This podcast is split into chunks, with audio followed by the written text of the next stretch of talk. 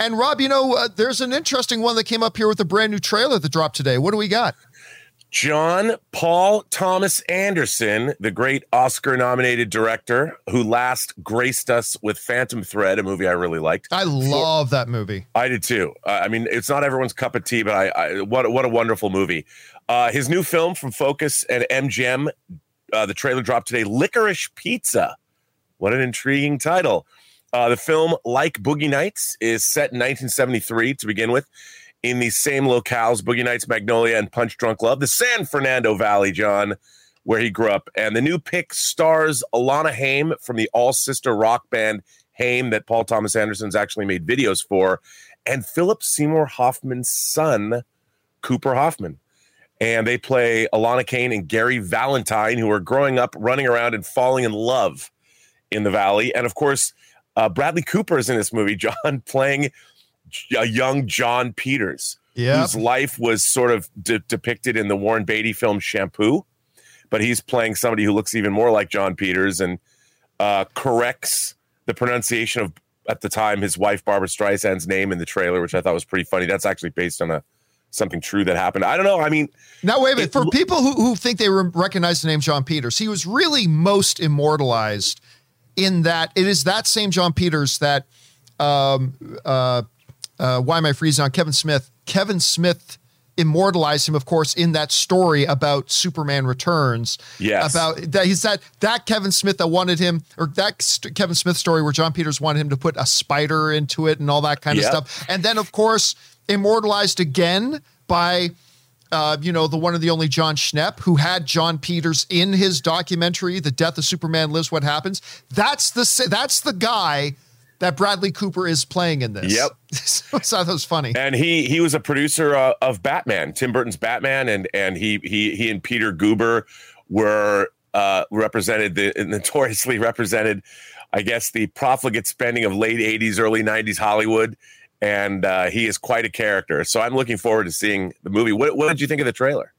Um, listen, it's Paul Thomas Anderson. The movie's going to be, I mean, look, the movie's going to be great. I mean, you never know 100% until you see it, but I feel pretty safe in saying this movie is going to be great. And by the way, Hoffman's son, for a second there, I thought, is that Gandolfini's son again? Like just, right. just for a second, I thought he looked a little bit like James Gandolfini's son again, who of course is coming up in Many Saints of Newark. Um, so the movie's going to be great. Obviously, it is. I'm a big fan also um, of of his movies that he's done throughout. Bradley Cooper, big fan of his. I've been a fan of Bradley Cooper before it was cool to be a fan of Bradley Cooper. I was a big fan of Bradley Cooper from uh, the show he did with Jennifer Garner. Why am I freezing on the name of it now? Um, what was uh, Alias? Uh, Alias. Thank you. I was going to say Anonymous. It's not Anonymous. Alias. I was a big fan of Bradley Cooper in Alias, and I was always cheering for Jennifer Garner's character to end up with him. But anyway, there's that. So the the movie's going to be great, Rob. The movie's going to be great. But what do I think of the trailer? I thought it was a terrible trailer. I thought it was a terrible trailer. It, listen, if I didn't know that this was a Paul Thomas Anderson movie, and I just watched this trailer totally clean, and I had no idea it was a Paul Thomas Anderson film, there is nothing in this trailer that made me interested in seeing this movie. I mean, I am already automatically hooked into seeing it because it's Paul Thomas Anderson. So the yeah. movie's going to be great. I can't wait to watch it. But this trailer did nothing to amp up that excitement. Again, I I swear, Rob, if you if if you took off Paul Thomas Anderson's name and you didn't let me know he was involved in this at all, and you just showed me this trailer and said, "Are you psyched to see this movie?" I'd say, "No." Mention Paul Thomas Anderson, it's his film, then yes, obviously. But I honestly, I don't think this film, this trailer did a very good job. I don't think this trailer is going to get anybody. Let me reword this. I don't believe that this trailer is going to get anybody excited for this movie who isn't already excited for the movie because it's a Paul Thomas Anderson movie. So I, I honestly didn't think the trailer was that good. The movie's going to be great, but I, I don't know. What did you think of the trailer itself, though, Rob?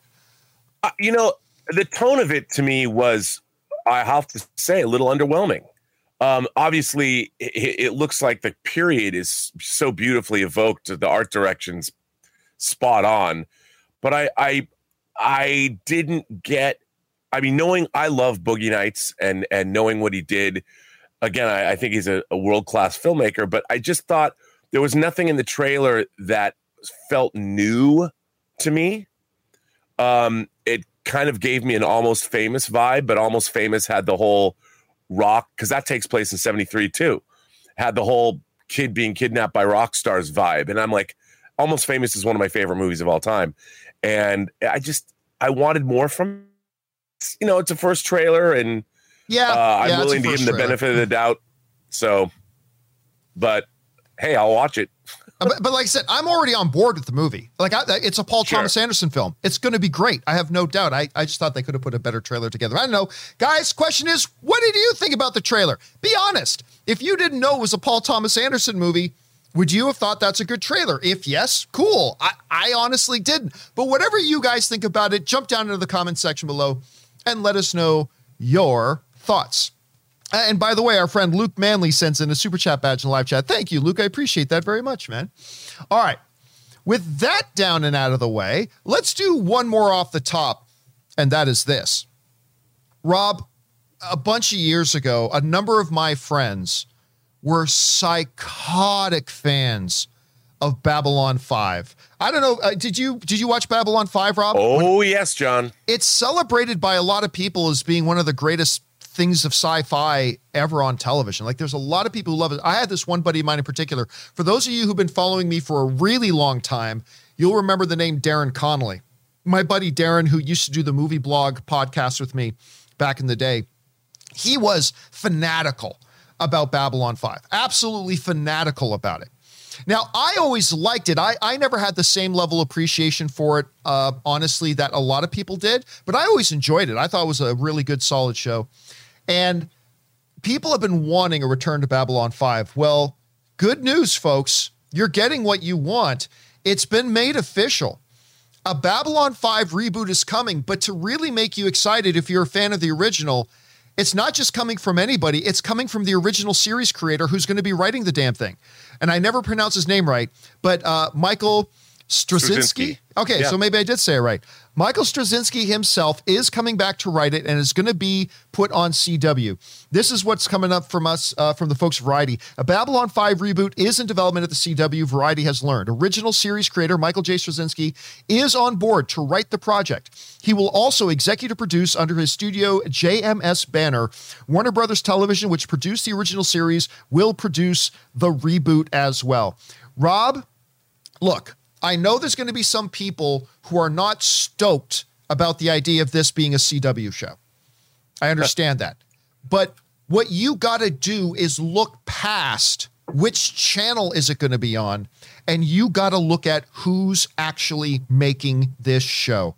It is the original studio with the original creator writing and producing this thing. If you are a fan of the original Babylon 5, there is for don't worry about the fact that they're going to air it on this network. Forget forget that. Forget that. You have no reason not to be extremely psyched for this.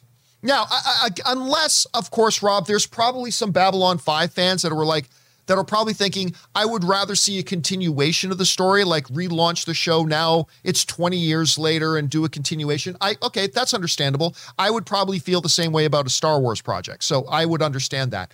But again, if you're a fan of this thing, number one, it's coming back.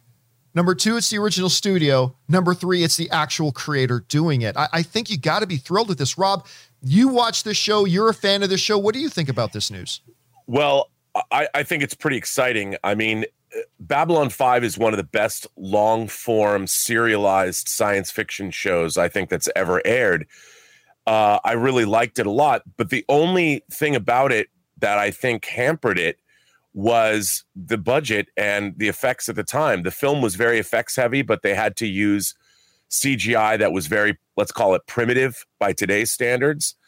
Um, you know, and they were shooting in a warehouse up in up in like Valencia, and it it did not have the production values. I mean, one of the great things about Babylon 5 is how creative they got with different sets.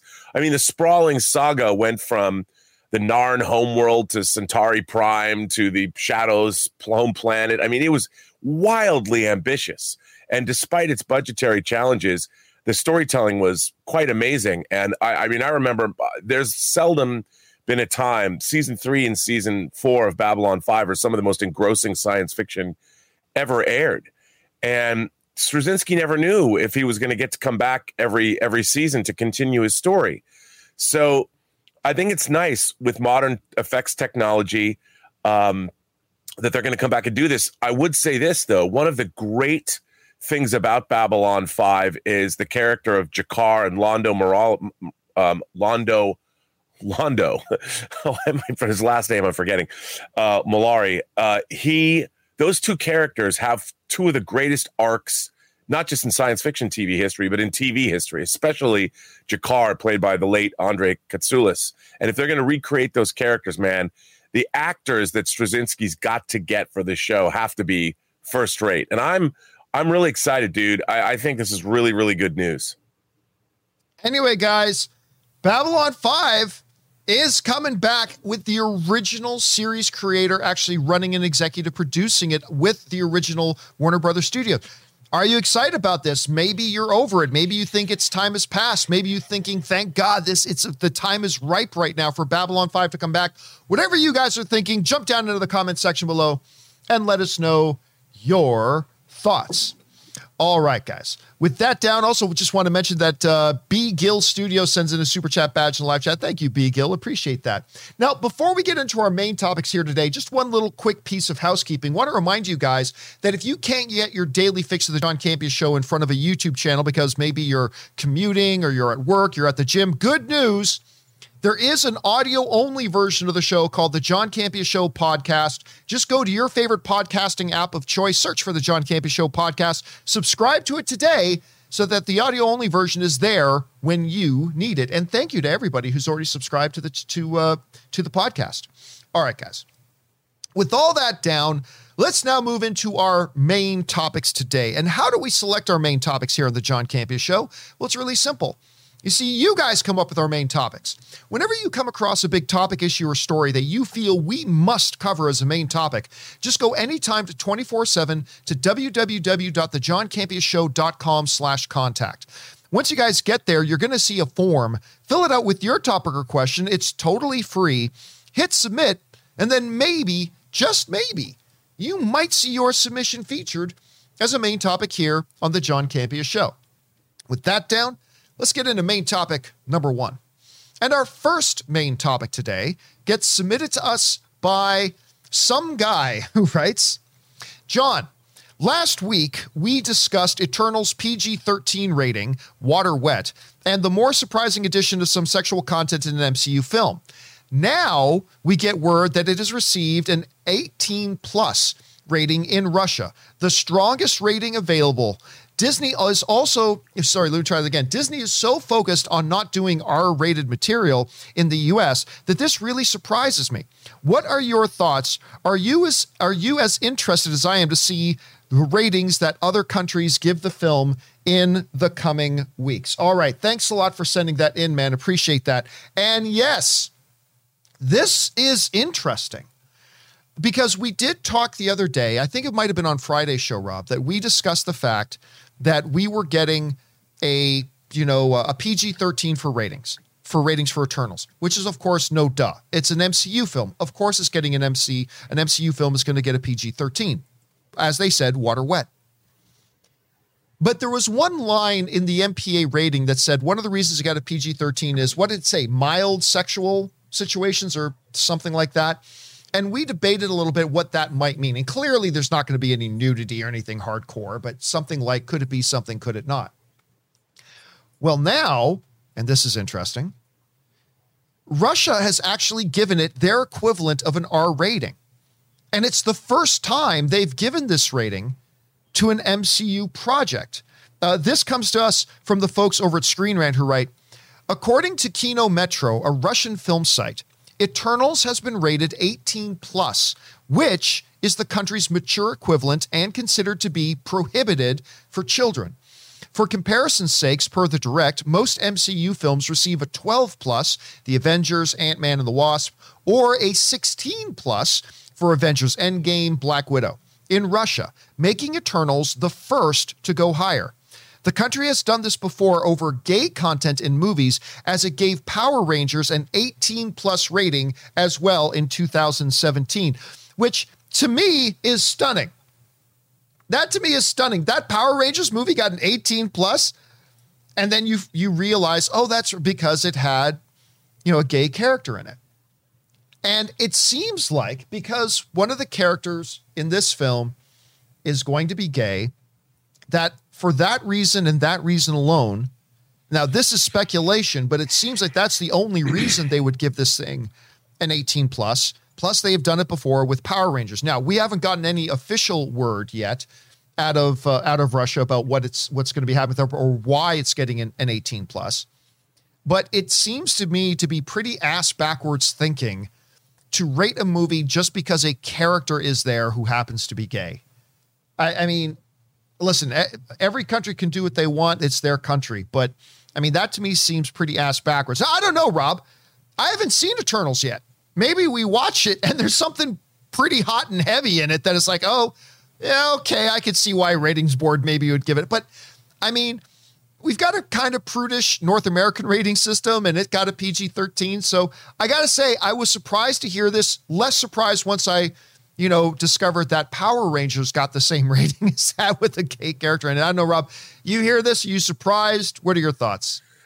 Well, it doesn't surprise me uh, with any kind of allusion to same sex relationships that in Russia it would get hit with this kind of a rating, although I think it's rather silly. Um, you know, I, if anyone watches the Netflix series Sex Education, I mean, that show pushes the envelope when it comes to depictions of all kinds of sexuality. And I think it's just fine. Um, but in this movie, I'm sure I, I, I, John, I probably can assure everybody it's probably the most chaste depiction of a same-sex relationship ever put on on screen. It's probably actually quite quite sweet. I don't know, uh, but it does. I mean, you know, Russia is Russia is who Russia is and um, it's not like they're flying the the inclusion flag, the rainbow flag. It's not at the top of their parliament's list of whatever to put up those. To, to so you know, it doesn't surprise me. Hey, it's I, disappointing, but it doesn't surprise me. If I want to try to be a little glass half full for a moment, if I'm going to try to be optimistic, I mean, on one hand, you could say, "Hey, listen, there was a time not that long ago." where this if if there was a gay character in this movie, it never would have been allowed to play in Russia. I mean, there right. was there was a time not like so. If I'm going to be the optimist and be the half glass full kind of guy, I I could point to that and say, hey, well, at least they're letting it play, even if they're doing something as backwards as giving it as an 18 plus for it. But I don't know, progress uh, again, maybe I'm just trying to maybe I'm just trying to make myself be overly optimistic about this. anyway, guys, question is for you. Russia is giving the Eternals their equivalent of an R rating. What are your thoughts on this? Jump down into the comment section below and leave your thoughts there. All right. And in the meantime, I want to point out that uh, Kalalko and uh, JJ the Sith Plane and another one from Kalalko have, have sent in super chat badges in the live chat. Thank you so much for that, guys. Appreciate that very much. Okay, with that down, let's move on to main topic number two. Rob, what is our second main topic today? Uh, this comes from Dragon Ball fan Goku Vegeta. hey, John, and co host of the day. So, I'm the co host of the day, so hello. So, my favorite games of the last few years have been both The Last of Us and The Last of Us 2. And I've been very excited about the upcoming HBO series. Wondering if you saw the first production still they put out and what you thought of it. Also, wondering if you're feeling excited for this too, since I know you don't think game material generally translates well to the screen. Thanks, and bring on the filthy. Well, John, I have to say, from my perspective, uh, Last of Us, the first Last of Us had, I haven't played Last of Us 2, but the first Last of Us had one of the most compelling narratives I've ever encountered in a video game. I mean, it's I, I, I thought it was extraordinarily immersive and uh, it the the amount of emotions that that game took you through was pretty impressive for a video game. I, I thought, and so I think it's a natural. Eh, it's not like when you're trying to translate video games that have a lot of of gameplay and not the storyline isn't necessarily as important. I mean, Last of Us if you if you read Last of Us, it would still be compelling, even though it was a video game. So I think it's a natural to translate into a dramatic. Oh, so I I'm looking forward to it. The image. Uh, we had Pedro Pascal, uh, the busiest man in Hollywood, apparently. Uh, I, I thought it looked good. I mean, it's a pic. You know, it's I, I got to see a trailer, but you know, a picture is like, yeah, it looked like it's The Last of Us, but live action. Uh, Deadline says, based on the critically acclaimed video game The Last of Us, developed by Naughty Dog exclusively for PlayStation platforms, the story takes place 20 years after modern civilization has been destroyed. Joel, a hardened survivor, is hired to smuggle Ellie, a 14 year old girl, out of an oppressive quarantine zone. What starts as a small job soon becomes a brutal, heartbreaking journey as they both must traverse across the U.S. and depend on each other for survival. So, yeah, man, I'm stoked. I I hope it's good. Uh, I'll watch it. I'll definitely be tuning in. What do you think? Well, you know, I've said for a long time that one of the reasons we've had the the video game curse for so long is because it's it's it's very simple. Nobody wants to accept it, and that's fine. I'll say the inconvenient truth. Video games are made primarily, and this is the way it should be, for gameplay for your right. immersive experience with it. That's what it, that's what makes a game great. And very rarely do you have games that are really full-fledged narrative first, that are meant to be things you sit back and just watch. They're meant to be things you engage with. And when you then translate that over to a medium that really is uh, just sit back and watch, it can lose a lot of that magic because it's not that immersive, interactive experience that a lot of people watch. However, in the last number of years, there have been certain games that have come out that have really started to blur that line. You know, one of them for me was uh, the most recent God of War. That that God of War really did blur that line for me. Um, Red Dead Redemption 2 was another one that really started to blur that line for me. But first and foremost, it's Last of Us the story in both Last of Us and I think the story in Last of Us 2 actually exceeded it. But the story in the Last of Us games have been so compelling, so engaging. They actually dive deep. There, there's no surface characters in these games.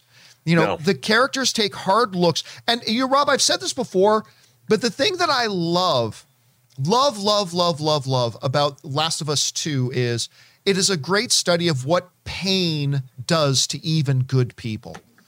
What does pain do to even good people? And to me, I'm watching this, is like I have rarely seen movies that address that part of the human condition as well as these games did. Like I, I was like, I'm just floored by it. And then the dynamics and the relationships that convolute those emotions and everything. Like I'm just always floored by it. So yeah, when they put out this image, Rob, when they when they put out this image, and I see Neil Druckmann, the guy, you know, kind of the the head guy of Last of Us for the games, going, you know, actually let's let's actually bring up what he actually said here. Mm. He said this. So, so this is from Neil Druckmann, who said, "When I first saw them on set in full costume, I was like, holy shit, it's Joel and Ellie." uh, the HBO adaptation of Naughty Dog's The Last of Us is full steam ahead. I cannot wait to show you more from all of our projects.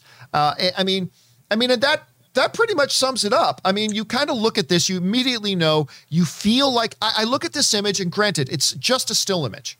It's just a still image. Who knows? But it gives me a little bit that same feeling, Rob, that I had sitting down and watching Lord of, Lord of the Rings, The Fellowship of the Ring for the first time. As Gandalf rides into the Shire, and I just see that image on screen, I remember sitting in the theater and going, oh my God, we're in the Shire.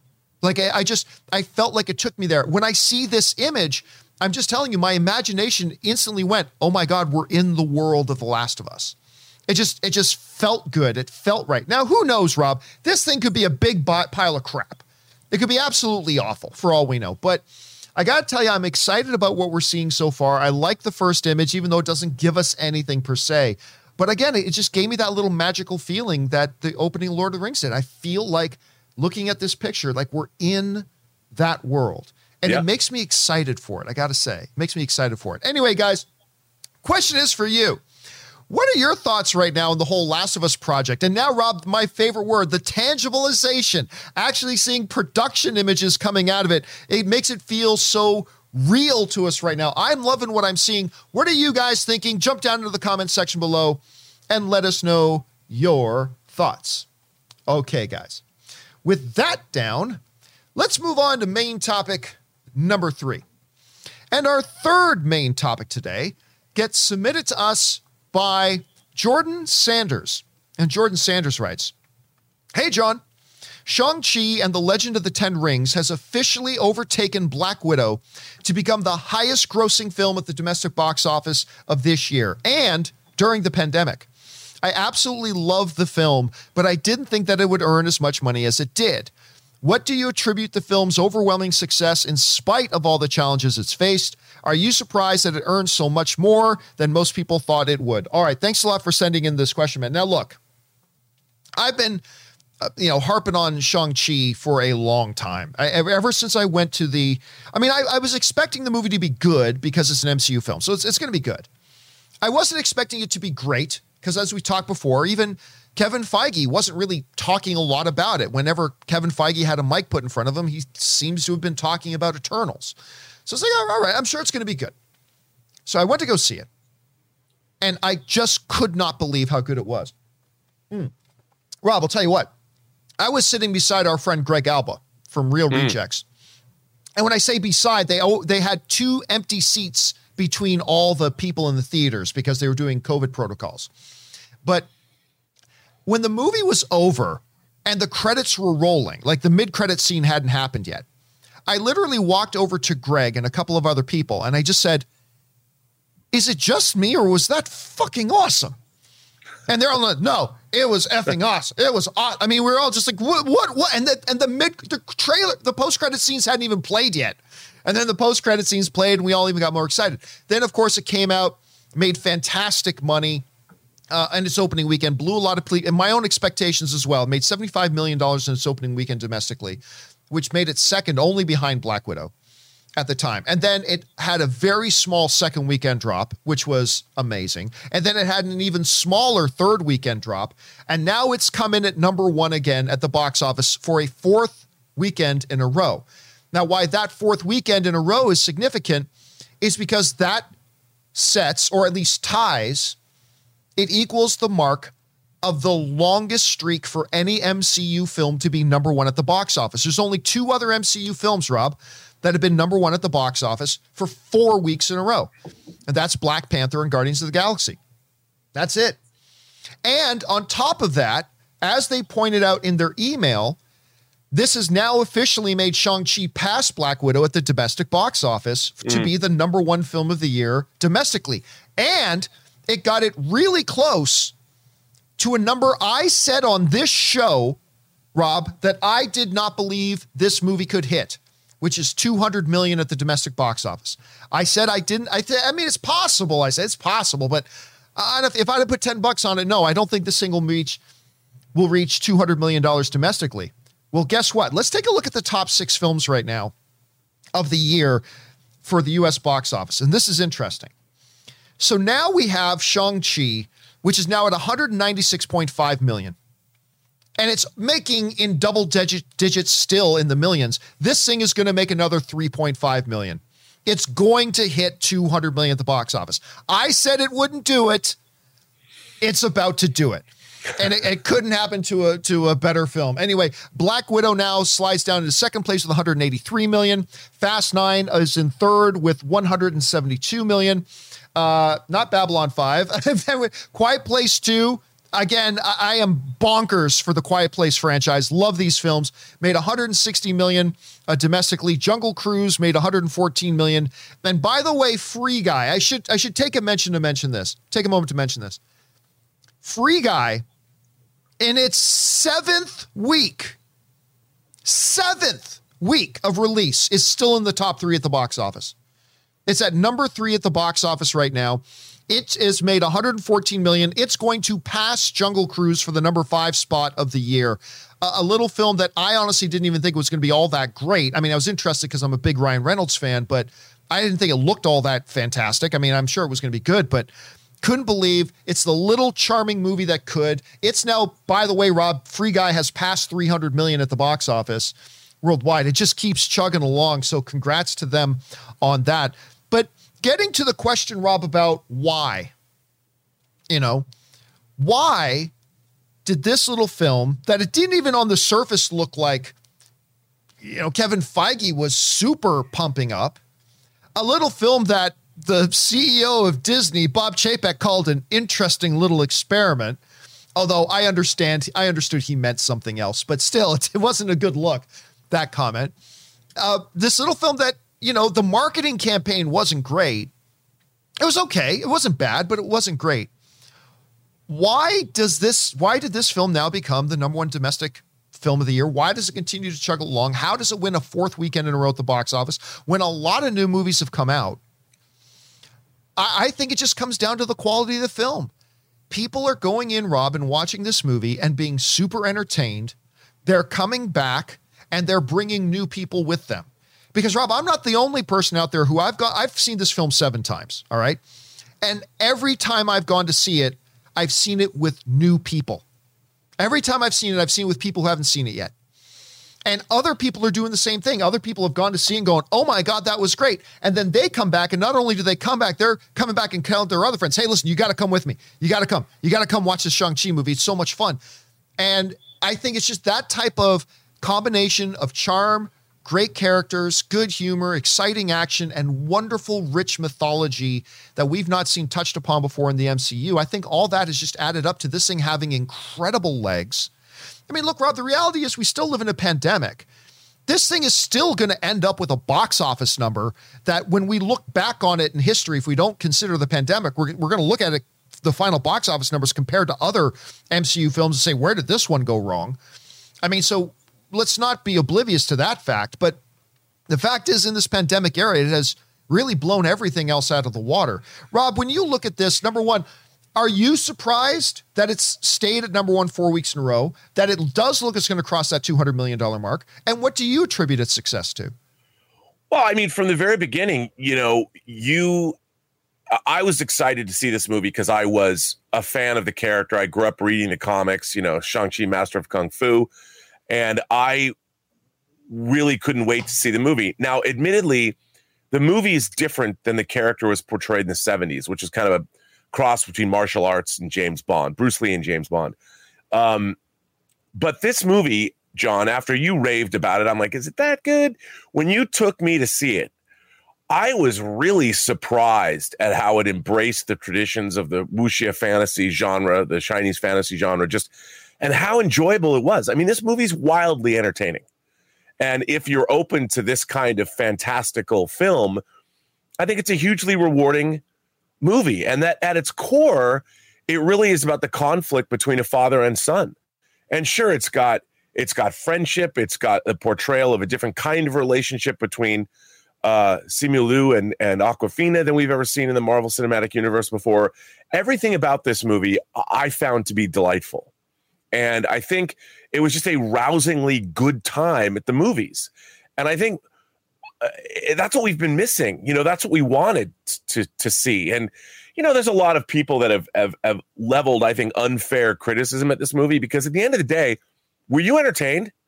I mean, mm. the Maximus's question: Were you not entertained? I was wildly entertained when I went back and saw this movie in IMAX. I was even entertained even more.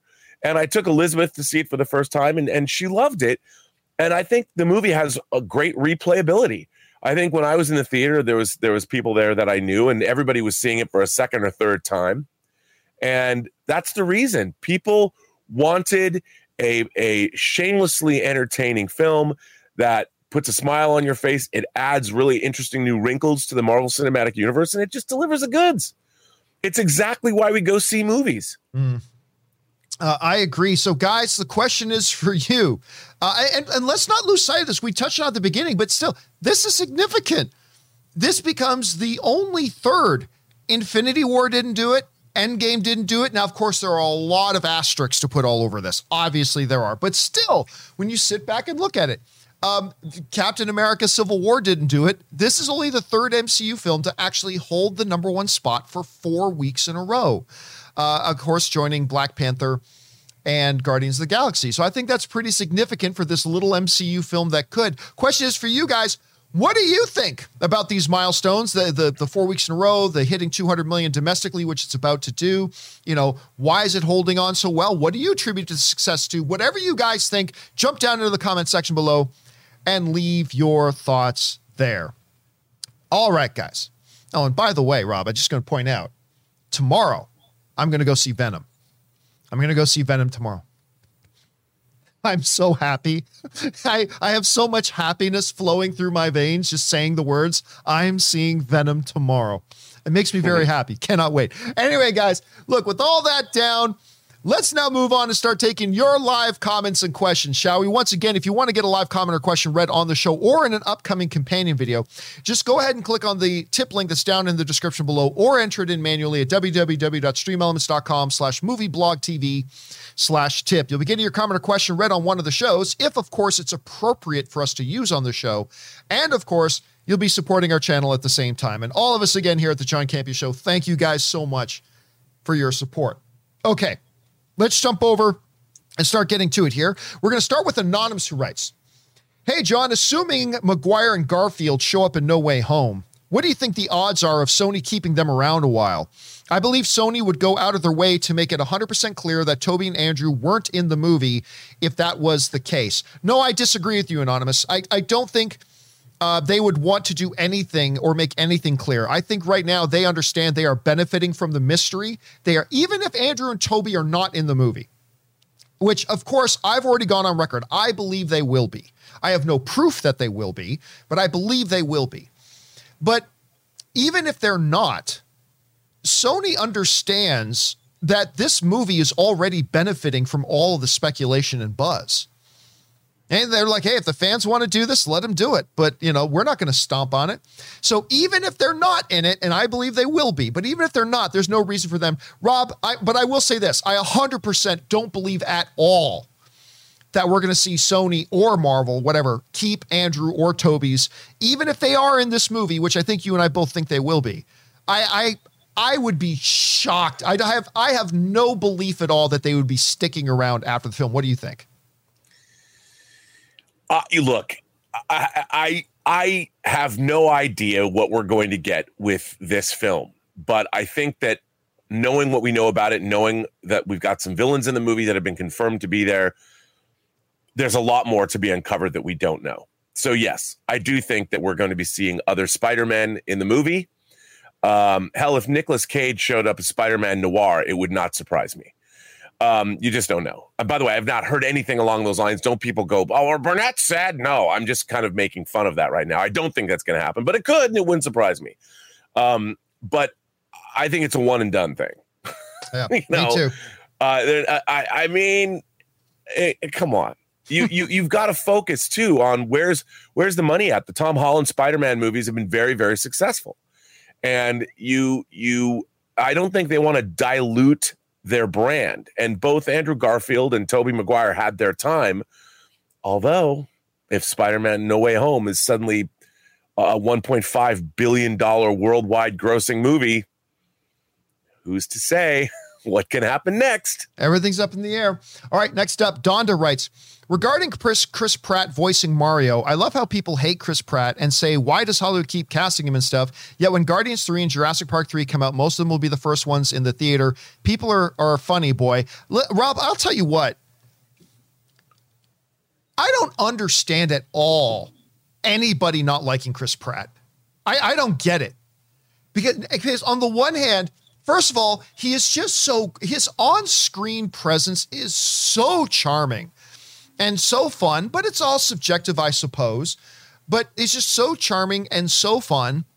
I love him a lot. And I got to, I've met the guy on several occasions, and he is, I, I might go so far as to say he is the sweetest, nicest, kindest guy I've ever met in, know, as far as meeting the celebrities go. I don't know that I've ever met one that equals his level of kindness, sweetness, generosity, spirit. The dude is just he's awesome. And I and I read like some people's like, oh, you know, there's a backlash against Chris Pratt. Fuck those people. They is a super nice guy. And I, I mean, I don't know. I just one of those things. I don't get it. Look, it's all subjective. Everybody has their own opinions about how certain celebrities hit them and all that kind of stuff. I get that. I do, and I respect that. But uh, to me, it's it's one of those things that bewilders me. I do not understand a Chris Pratt having backlash. I don't know, Rob. What do you think? Look, you know what? Unless you know somebody, I, I think it's really hard to judge people by what you might read on Twitter or read in the media.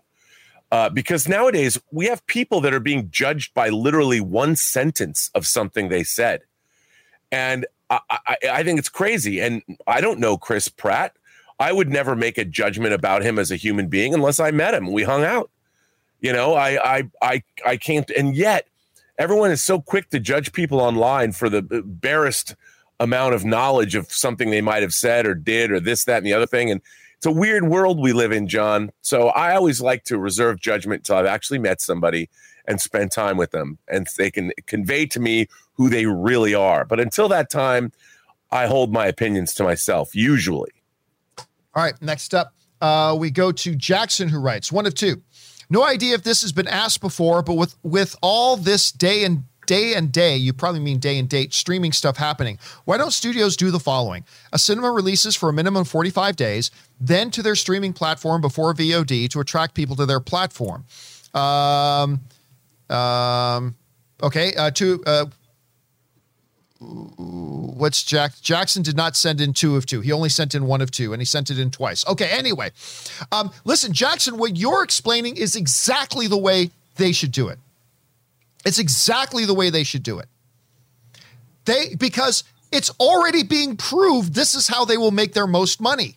Put it in theaters for an exclusive theatrical window first, make all that money, then put it on a streaming platform make more money, and then release it to the slobs who don't want to get the streaming platform, slobs like me, who don't want to get your streaming platform, haven't seen in theater, and make money a thrice time. Did you just say a thrice time? Yes, I did. Thrice, verily. Thrice. They make movie thrice. Because listen, Rob, Shang-Chi is making all this money in theaters, right? the movie's already profitable. It's already in the black now. It, it's past its break point even. It's every dollar it makes now is all profit. And it still hasn't come out on Disney Plus.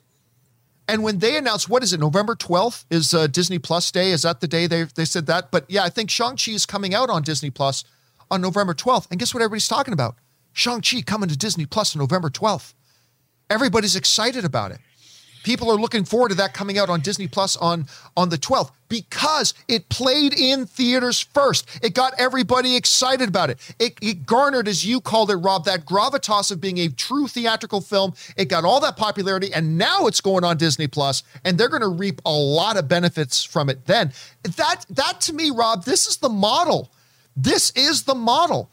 You're going to make money in the theatrical end. You're going to make money on your streaming end. And then for the tag alongs, you're going to get make more money on VOD. I think it is a no duh at this point. It looks like Disney is catching on to that.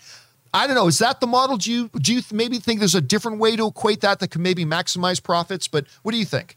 Look, you know, I've always believed that a movie's theatrical run is what imbues it with value, and I think that that Shang Chi is proving that any kind of a day and date release is probably problematic in terms of getting a film uh, into profitability theatrically. Uh, I think we're going to see a real test with Dune, the domestic release. Dune is doing very well overseas, but who knows how it's going to do domestically because of its day and date release on HBO Max. I think what's going on with Shang-Chi right now is a perfect example of what they have to continue to do. Um, you know, this is a, a, movie that is now at its fourth week at the box office, which means everyone else is like, well, movies have to end their run after 45 days. I don't know if that's such a good thing, John. Um, at least Shang-Chi's taking a while to come to Disney Plus because I could see this movie playing for another four weeks in theaters and and remaining quite profitable.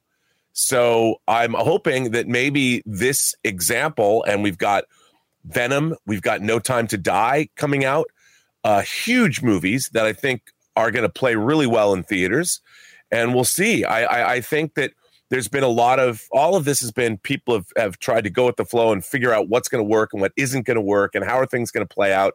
So everyone I think is in a learning a learning mode right now. But I I think I wouldn't be surprised if we see a, a readaptation of a, of a 60 day window for theaters because clearly, even during a pandemic, people are going out to the movies and seeing Shang-Chi over and over again and leaving it in a viable box office position now for a month. And think about it. I mean, we're approaching that 45 day window, two more weeks. They, they th- theoretically should pull it out of the theaters. But why would you when it's making this kind of money after four weeks? We'll see. By the way, I just got to address this because I think there might be somebody, some other people who think something as stupid as this. But one of the viewers in the live chat says something really dumb. They said, critics love, I, I just love how pathetic anyway, critics love theater only releases because it allows them to see movies before the rest of the public. Okay. First of all, that is one of the stupidest things for two different reasons. Stupid reason one, number one, maybe your life is so pathetic that getting to see a movie a couple of days early, that's the greatest thing in life. I'm jerking off. Like maybe your life is that sad, but most people's lives are not that sad. Okay. So it's, is it a cool little thing? Sure, it's a cool little thing. But here's the other thing. You do realize, of course, that movies that get released to streaming first, I still get to see early. Like you do know that, right? Like, like when Jungle Cruise was coming out and they were put on Disney, you do know like two weeks in advance they sent me Jungle Cruise.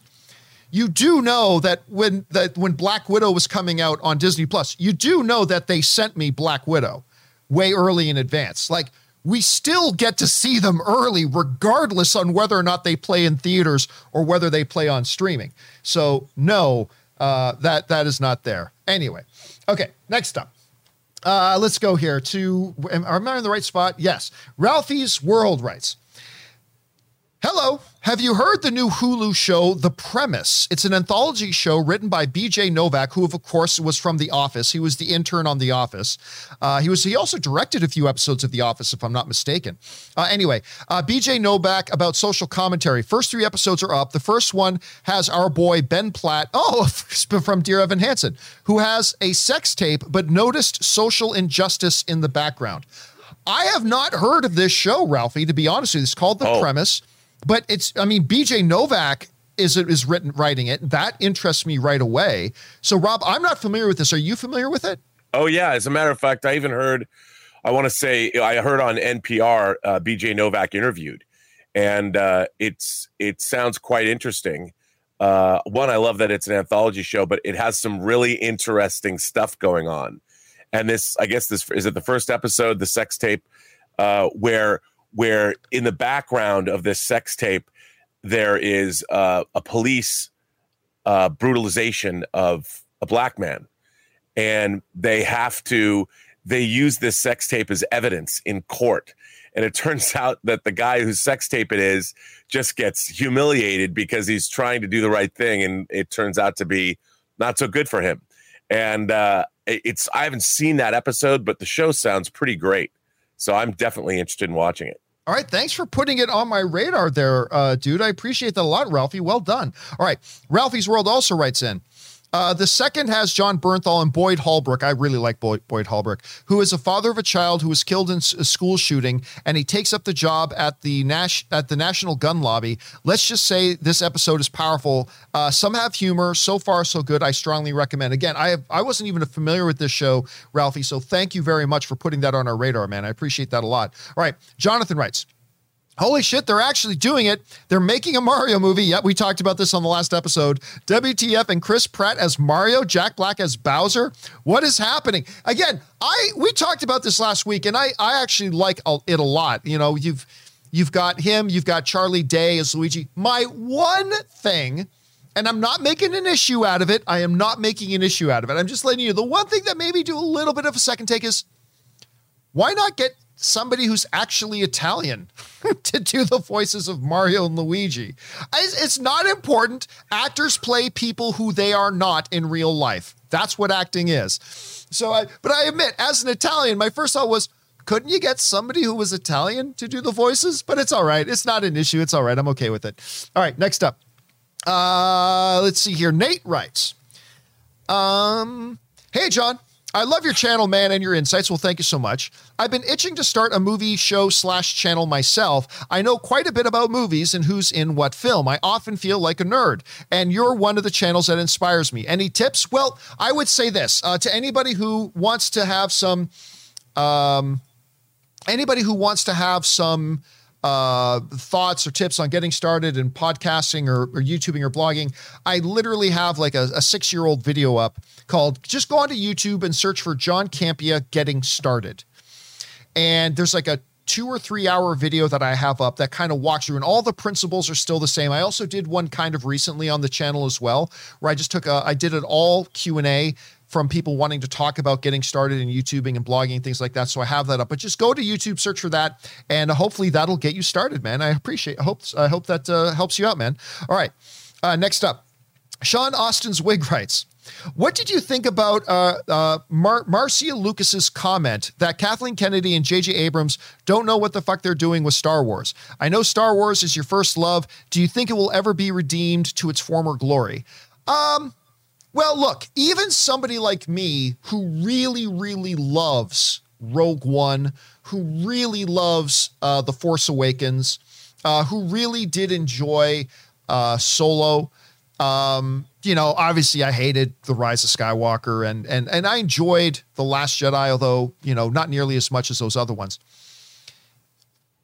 There, there is no going back to the original glory of Star Wars. There's no glowing, going back to the original trilogy. The original trilogy, for some people like me, is the apex of movies. That's that that's it. Like when I think about why I love movies and what I love about movies, everything is embodied in the original trilogy of Star Wars. New Hope, Empire, Return of the Jedi. I mean, that's it. And, and so, as a Star Wars fan, I don't need them to be as good as they were. Just make them good, and that's why you know I love Force Awakens and I love Rogue One and I and I and a couple of other things as well. I certainly don't love everything Star Wars. Rise of Skywalker. Uh, I'm not a big fan of uh, of uh, what are they called again? What, what's the new one they did with the clone troops? Uh, oh, the Bad Batch. The Bad Batch, yeah. Um, not a big fan of the Bad Batch. You know, uh, there are things I like, things I don't like. But as a fan, I don't need it to be as good as before.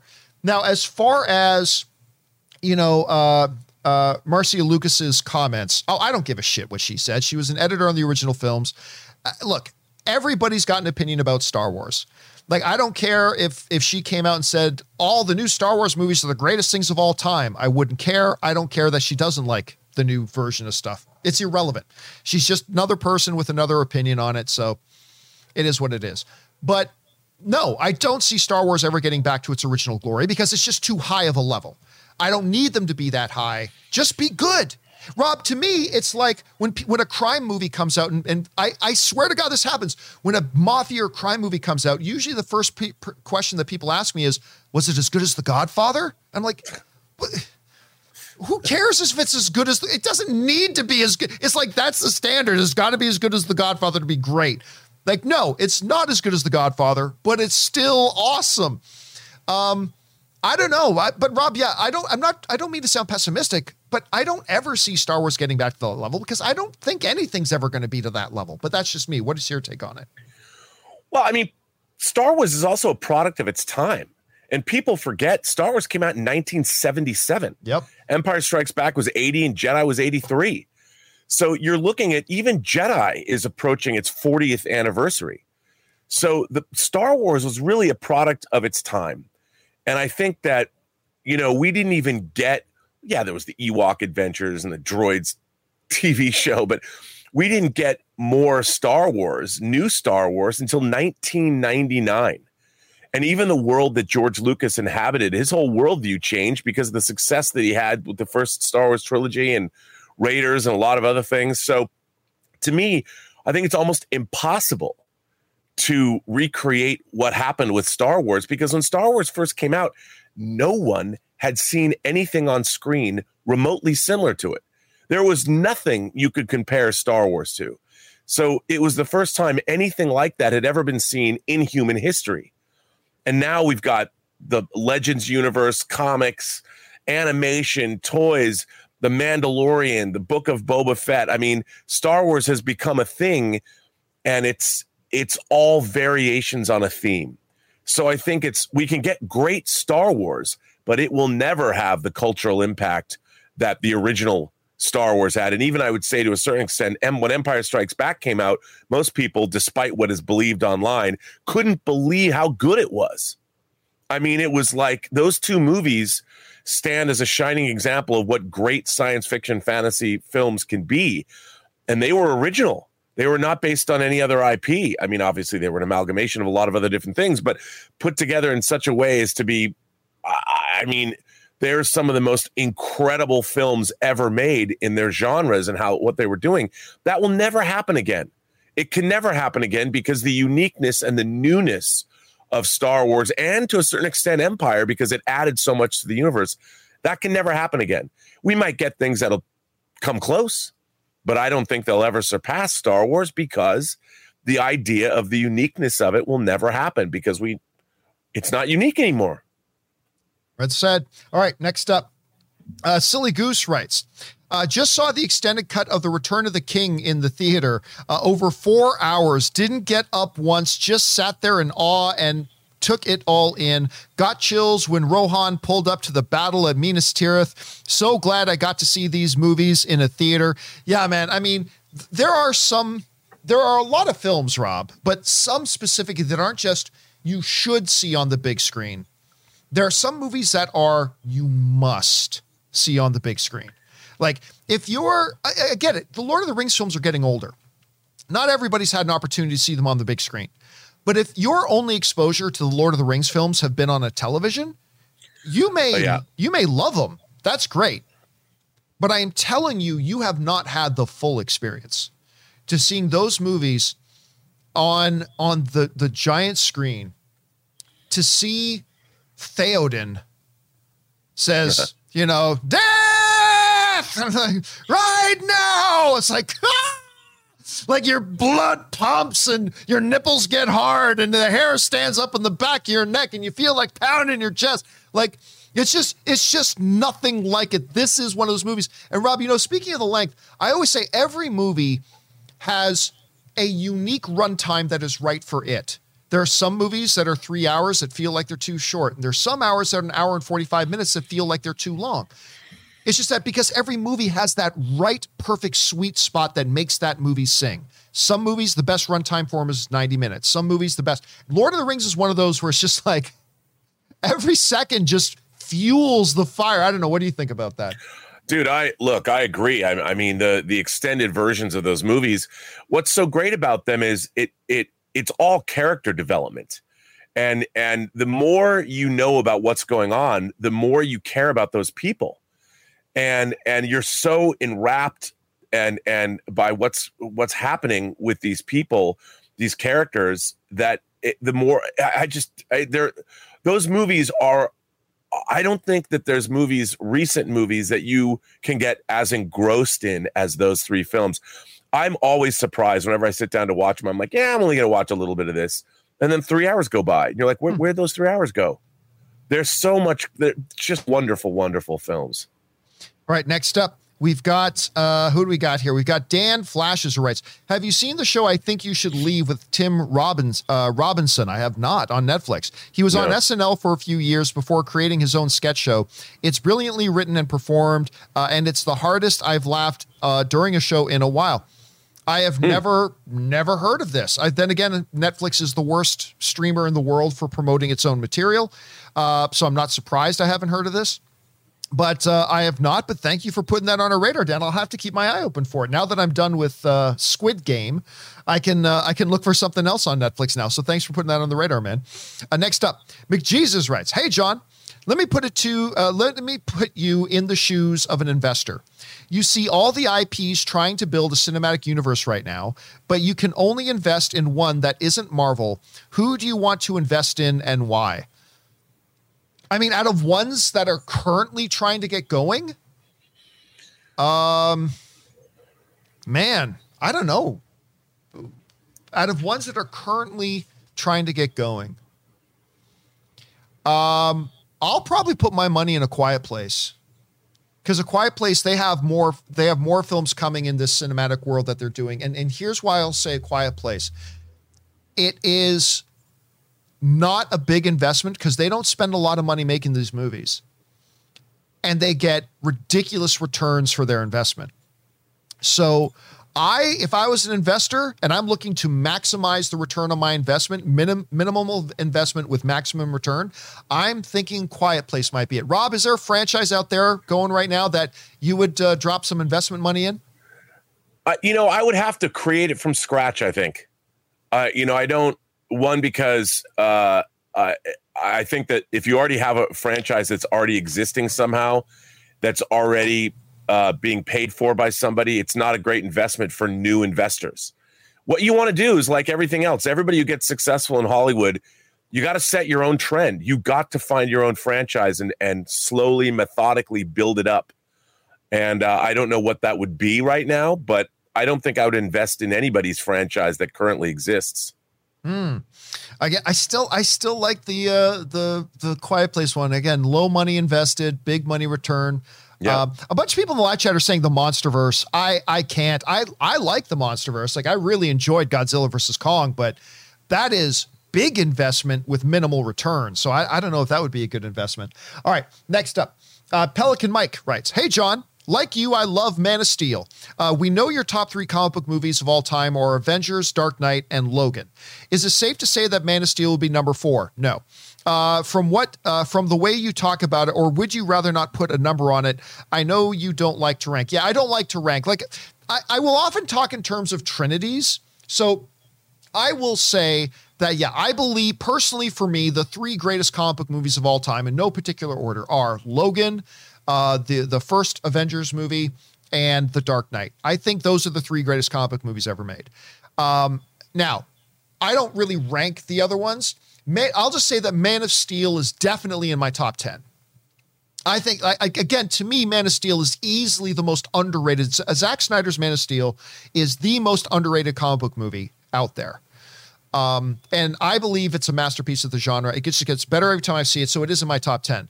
But I would not say, would it, if I actually ranked the rest of them out, would it be number four? Probably not, but it would be close. It'd be close. So yeah, that's my thing on that. But uh, yes, if you've only seen Man of Steel once, watch it again. All right, next up. Uh, Eddie Burton writes one of three. I found your cancel culture argument fascinating, and I agree with you. This is when we talked about it with Johnny Depp. Uh, there's an example of that in wrestling right now, where former wrestler Tommy Dreamer, I remember Tommy Dreamer, uh, on an episode of Dark Side of the Ring, defended inappropriate behavior by Ric Flair from 2002. Uh, since his comments, Flair has lost several sponsorships, been erased from video packages produced by WWE, and Tommy Dreamer has been suspended as an executive in Impact Wrestling, along with being removed as a host uh, of a bust of Busted Open Radio. Um, okay, so here's the thing: I can't really comment on that situation specifically because I have no idea what the situation is. I mean, obviously, I know Ric Flair. Woo! Obviously, I know Ric Flair. But uh, whatever this specific controversy is, I have no idea. I have I have no idea what it is, so I can give no commentary on it at all. However, I will say this. You know, Rob, you remember so we were talking about cancel culture the other day, and, and what is cancel culture? And I, you know, one of the things I said was, I, you know, cancel culture is not somebody does something heinous and people turn away. That's been around for centuries. you know, some, you know, a public figure does something heinous and the public turns away from them. That's not new. That's not cancel culture. That that's been around for centuries. To me, and and this is tough, Rob, because I said on the show the other day that one of the big struggles in discussing cancel culture is not like the word spoiler.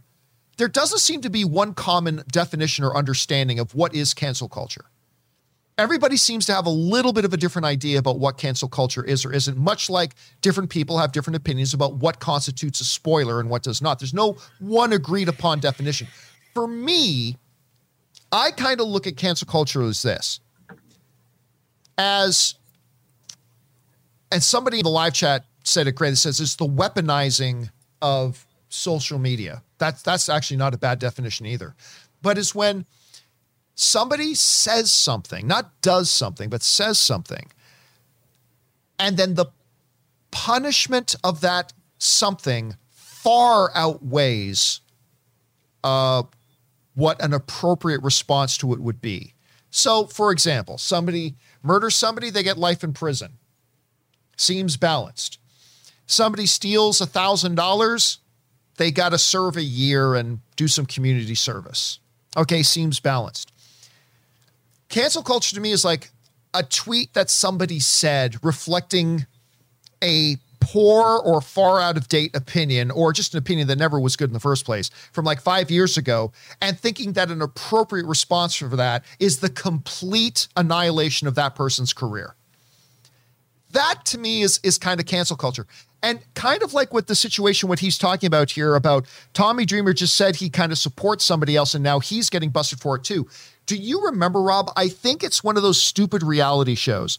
It's uh, what's the one where they're trying to find somebody to marry and they give them a rose at the end?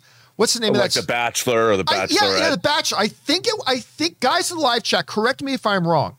I think it was a Bachelor where one of the contestants on the Bachelor.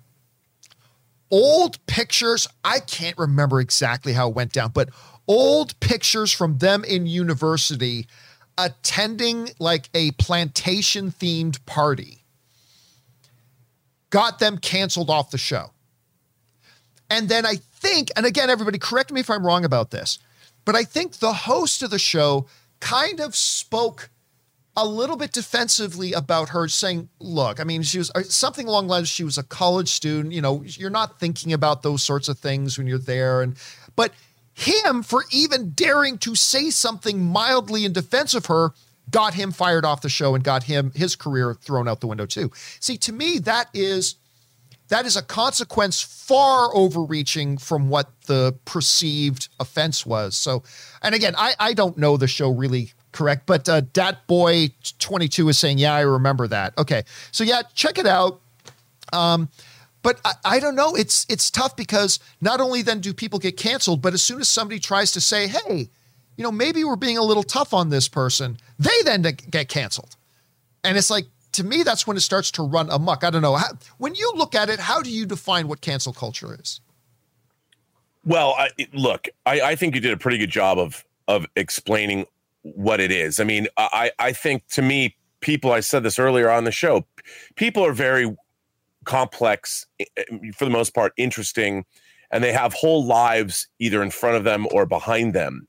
And I think the problem with cancel culture is is people are being judged by it lacks nuance. You're you're being judged by one sentence or one comment. Sometimes you're judged by something you might have done 25 years ago.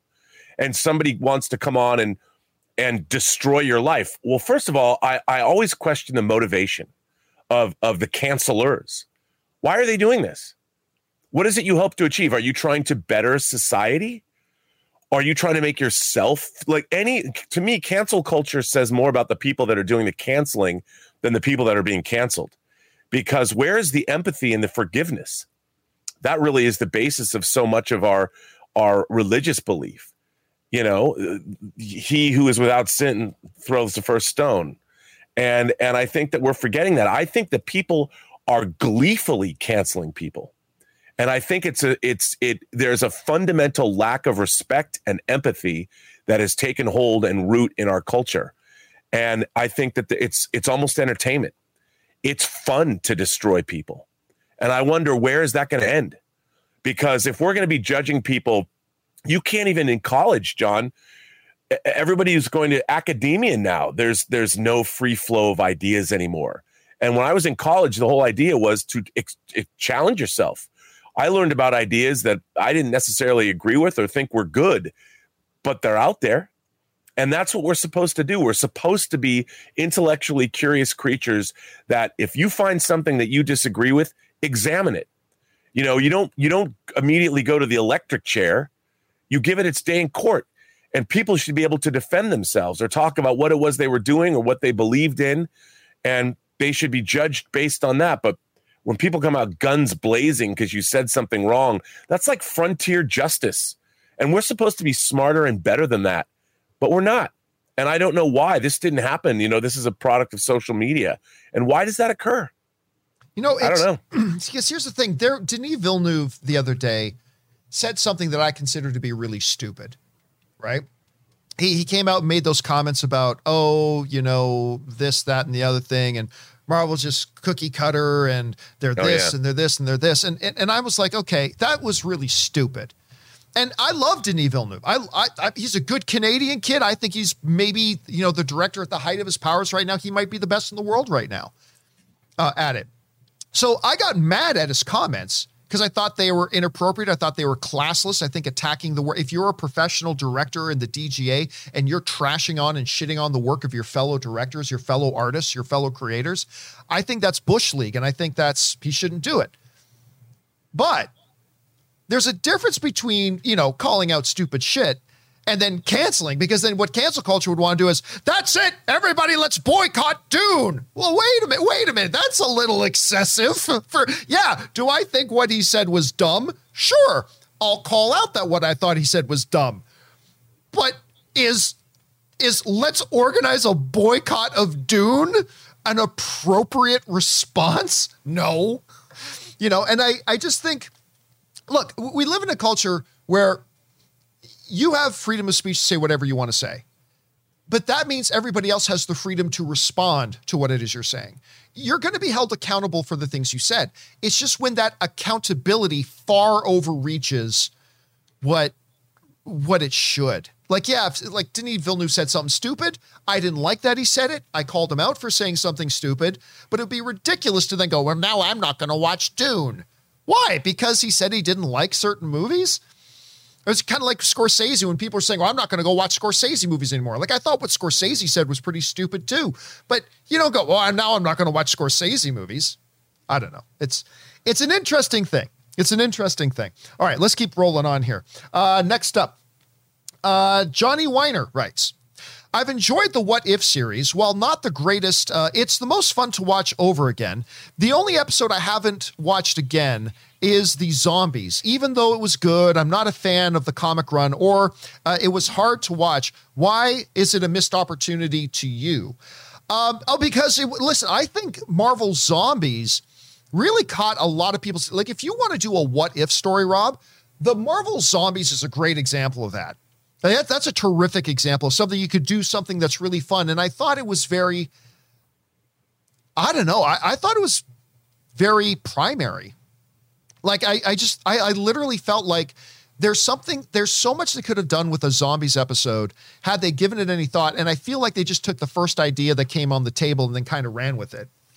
And it just, it wasn't compelling to me at all. Then again, at least half of the what if, I, I haven't really enjoyed what if all that much. There are a couple of episodes that I love. We already talked about this, Rob. I mean, I, I love the the uh, Hank Pym episode. I love the Doctor Strange episode. Eh, I kind of appreciated a couple of the others, and some of them I just find like there's so much you could do, and you decide to do frat boy Thor. And I only bring that one up because I know you like that one, Rob. But um, yeah, I curiosity. I can't remember if we talked about it, Rob. What did you think about the zombies episode of What If? Because I don't know if we talked about that one. Uh, you know what? Uh, I hear this is going to seem silly, but when you have zombies, if Hawkeye's a zombie and he can still fire his arrows, Yeah. or zombie Iron Man is still using his armor, to me, it's and I understand they've got the Marvel Zombies comics and and they're kind of a lark. You know, they're it's fun. I, I I just it it annoys me because you're trying to have your cake and eat it too. They're not really zombies. They're something else. You know, if they're undead versions of themselves. I mean, it's it's it's sort of silly to nitpick, but I like you. I'm like, if you only have eight of these episodes or however many, there, I don't know how many, how many are there? 10, nine? I don't know. But I, I mean, I thought the frat boy Thor one was was I, I liked it. The premise i found a lot of people did. amusing. And it, I, that to me should have been the one lark of the season. You know, we're gonna go. We party on planets and and and and exhaust. We party until they're gone. I mean, there's something about that that appealed to me. Um, uh, and I like seeing all those characters show up. But for the most part, I think the the what if show, examining the possibilities, it really is about the road less traveled. And if you could go back and follow another path, what would that path be? And what do we learn from that? And I think that this what if show doesn't do so much of that. I think it at the end it should leave you Like I thought that people like the Doctor Strange episode so much because it does that. It examines the road less traveled and and and what a mistake it is to try and go restore the balance of the universe or try and cheat fate. And that meant something. And I think that's it seems silly to maybe say that for an animated show, but you want it to be meaningful at the end. And and I, I mean I'm going against the the Thor episode wasn't exactly meaningful. Um, but I, I I would like to have had stories that resonated more, that right. meant something more, where you learned something or had something that you really thought about after after the show was over. And I don't think they've done enough of that. Right. Again, I, I think the Doctor Strange one did a great job of that. I yep. thought the Hank Pym one I think I like the Hank Pym one more than most people do. I thought the Hank Pym one where he takes out the Avengers, I, I thought that one that made you look at everything completely differently. Right. So, yeah, yeah. I that, agree. Those are two good examples of that. Uh, all right. Next up, Russell Amador writes Hey, John, uh, as well as well all know, a new Transformers is coming next year, but have they said if it's set in the same universe as Bumblebee? I ask because Bumblebee was probably my favorite of the movies, and I hope they build off that rather than take steps back. I'll be honest with you, I really don't know. I honestly, off the top of my head, I'm not really sure. I think they're kind of rebooting it, if I'm not mistaken. Um, but but but don't don't go to the bank with that because I'm honestly not sure. I will say this: I adored that Bumblebee movie. I yeah. uh, to me, it it just it it kind of captured what a lot of the potential is in Transformers in live action. And it had heart. Travis Knight, of course, from Kubo and the Two Strings. He came in to direct it, and he just breathed such great life into it. Um, I was really wanting to see a continuation of that, and maybe it is. I, I, I just honestly don't know. Rob, do you know anything about it? What are you hoping to see out of Transformers? I, I know nothing about it, but I will say this, John. Like you, I thought what Travis Knight did with that with that franchise is exactly the direction it should go in because you know it, it opened with that incredible sequence on Cybertron, so you you had world building and and they really weighed into that, and I thought it was great. And then of course they turned the, the Transformers story into a very, you know, the same way the first, I liked the first Transformers movie with a boy in his car, and this was a girl in her car. And it, it just was, it felt, it struck the right tone between both the epic nature of Transformers themselves and the human story. And that's a hard thing to do. And I thought it did a great job. I'd love to see more of that. All right. Next up, we've got uh, Bryce, AKA B Gill Studios, writes. Hey, John and friends, second time writing in. As a young indie filmmaker, good on you. Uh, that's on YouTube. What advice would you give to help me get more notice noticed in general? As I write, produce, direct, and edit all my films that are in the superhero genre, thanks and bring on the filthy. Well, here's what makes your question particularly difficult. And Rob, you know, I I do conferences and things like that. And I'll, I'll, I'll always do these things and I'll talk to a group. I haven't done it in a while because of COVID, but you know, usually the first question everybody asks is a variation of how do I make more money or how do I get more people watching my, my stuff? Nobody ever asks the question, like the first question is never, how do I make my content better? That's never the first question. The first question every single time without fail is how do I make more money or how do I get more people watching my stuff? Without ever going back and asking. Now, so what I would say to you, Bryce, is this, and please, Bryce, don't take this as criticism because I've not seen your work. I've not seen your work. But I can't answer the question, how do you get more attention to your work when I don't know if your work's any good or not? And it also depends on what kind of work you're doing because how you get attention for X kind of work is going to be a different approach than how you would get attention for Y kind of work. Does that make sense? And again, my first bit of advice to anybody who asks, How do I grow my channel? How do I get more attention? How do I make more money on it? I'm always going to start at the same place. You need to be asking me questions about how to make your content better because that's always the answer. The answer is always start by making your content better. Start by focusing on how to make it better. Now, if you already think your content is amazing and fantastic, and the world doesn't know what it's missing out on, uh, then then we approach that. But I, I can't give an actual good answer to that, Bryce, when I don't know if your content, because because to be fair and to be honest, it's it's very possible that if I watched your content, my answer to you might be, listen, you don't want a lot of people watching your content right now because your content isn't ready. And you never get a second chance to make a first impression. So you don't want a ton of people coming and watching your channel right now or watching your content quite yet. What you want to be doing is cultivating your content, making it better so you are ready to have an audience come in and watch it. And again, beyond that, Bryce, and again, I'm not trying to critique your work because I haven't seen your work. I would say go and find those those videos that I've done before. You know, whether it's just search on on on YouTube for John Campea getting started, and I'll give a lot of stuff there. But Rob, uh, you know, as somebody on YouTube, you've got a successful YouTube channel yourself. Um, you obviously have a lot of people who will also ask you, how do I grow my channel? How do I get more people to watch? You know, all that kind of stuff. What's your bit of advice that you give to people when those questions come up? Well, since he identified the kind of movies he's made, he said he's making superhero movies. I would say this the most important thing about any content creator on YouTube, the single most important thing is your content has to be uniquely you. Mm, you have yeah. to be giving you have to be giving the world something they can't get anywhere else. And when you say that you're making superhero content, I would say, okay, maybe your superhero movies are great, but are they better than Marvel and DC? Are they better than CW shows? Are they better than the animated show The uh, uh, Invincible? Is it better than The Boys? You're in a sea. You, by your own admission, you're making movies where you're competing with everyone else who's making superhero content, the big boys, so to speak. And I would ask you, as a filmmaker, what it is what is it about your filmmaking that is unique to you? Superheroes are something everybody else is doing. I would ask, what would you do that was unique to only you?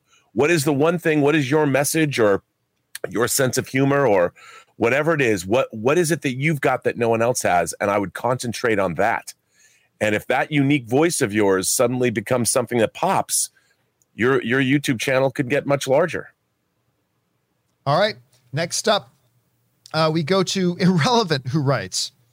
Uh, I'm still holding out for Jimmy Woo being Mephisto, a TV series idea pitch. A post apocalyptic show that depicts life after the internet suddenly crashes worldwide and cannot be repaired. Thanks, Hump Day Doggies, and Bring On the Filthy. Listen, I am still wanting that uh, Jimmy Woo and Darcy I mean, listen, it, it wasn't just a joke, Rob.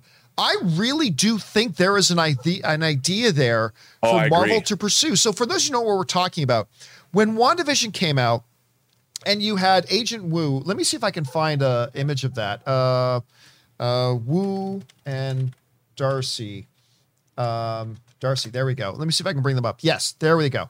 When when this show, when WandaVision first came out, and we had the return of the MCU characters, uh, Woo and Darcy, right? Their dynamic and chemistry together as two normies in the MCU, two non superpowered characters in the MCU, you know, trying to solve this mystery. A bunch of people in the fan community started speculating, saying, oh my God, because I'm, I'm not the one who came up with this idea. Other people had the idea. But a, a Marvel TV show that is modeled kind of after the X Files. Yeah. And it's Woo and Darcy basically tracking down and investigating superhuman phenomena going on around the world, trying to keep it all in check and stuff like that. With the dynamic these two had, and again, it was great that it wasn't romantic. So a little bit like Shang-Chi and and uh, and uh, Katie in in Shang-Chi. There wasn't anything romantic there. So that they just had a great dynamic together. And I am telling you, it's it's not just a joke anymore. I really want this show. I really, really want this show. I think this show could be fantastic. And I think it would be a great way to introduce people to a lot of the more obscure things in the MCU because Rob, I think there's there's a lot of obscure stuff in the MCU that maybe they wouldn't rush out and create a Disney show about, but something like this could be a fantastic way for Disney and Marvel to introduce a lot of viewers to smaller corners of what the MC or uh, what Marvel's comic lore has been in the past. I, I still love the idea. What about you? Well, I do too. And what I loved about the two of them is they were both really good at their jobs. You know, it was they had an entertaining they had an entertaining dynamic, but they were really good at what they were doing. And I like that. I like watching shows about people that really know what they're doing and and I love the idea of all the different mysteries. I mean, imagine when the Eternals are revealed. You know, suddenly the two of yeah. them are like, "Wait, what? What's going on here?" you know uh, what an interesting way like what if what if that show is how you could introduce the the x-men what if they discover that mutant oh my gosh mutant life is exactly it's been here wait a minute and they think they're on some kind of a big conspiracy and they uncover this whole thing and that's how they it leads into the the uh the, the last episode of the first season is my name is professor xavier i think we should talk a true true story so ann and i are at a premiere and I can't remember which premiere it was. I shouldn't even tell this story. I shouldn't tell it. You can't start not. But I can't start not and not finish it. So Ann and I are at a premiere, and I can't remember which one. And after most of these premieres, you come out and you go to the after party. And usually the after party's at a club within short walking distance of the theater. So we come out and we're walking right behind Kat Dennings, who of course plays Darcy, right? And she also had that show Two Broke Girls. And Kat, look, obviously Kat's an attractive girl, but I she decked out that night, man. She, I mean, she looked fabulous. Like she looked absolutely fabulous. And she was wearing this extremely flattering, uh, very form fitting dress. And I only bring this up because of something my wife said. Okay. That's why I'm bringing this up. But and in that dress, I mean, Kat Dennings looked dynamite, just absolute dynamite. And I've always been a big fan of her and the Darcy character ever since the first Thor movie. But the dress also accentuated kind of how top heavy um, Kat Dennings is. And as Anne and I are standing there at a corner getting ready to cross the street, and Kat Dennings is right in front of us with a date. And I remember my wife, like Anne kind of like leaned up into my ear. She goes, Is it wrong that I just want to go grab her boobs?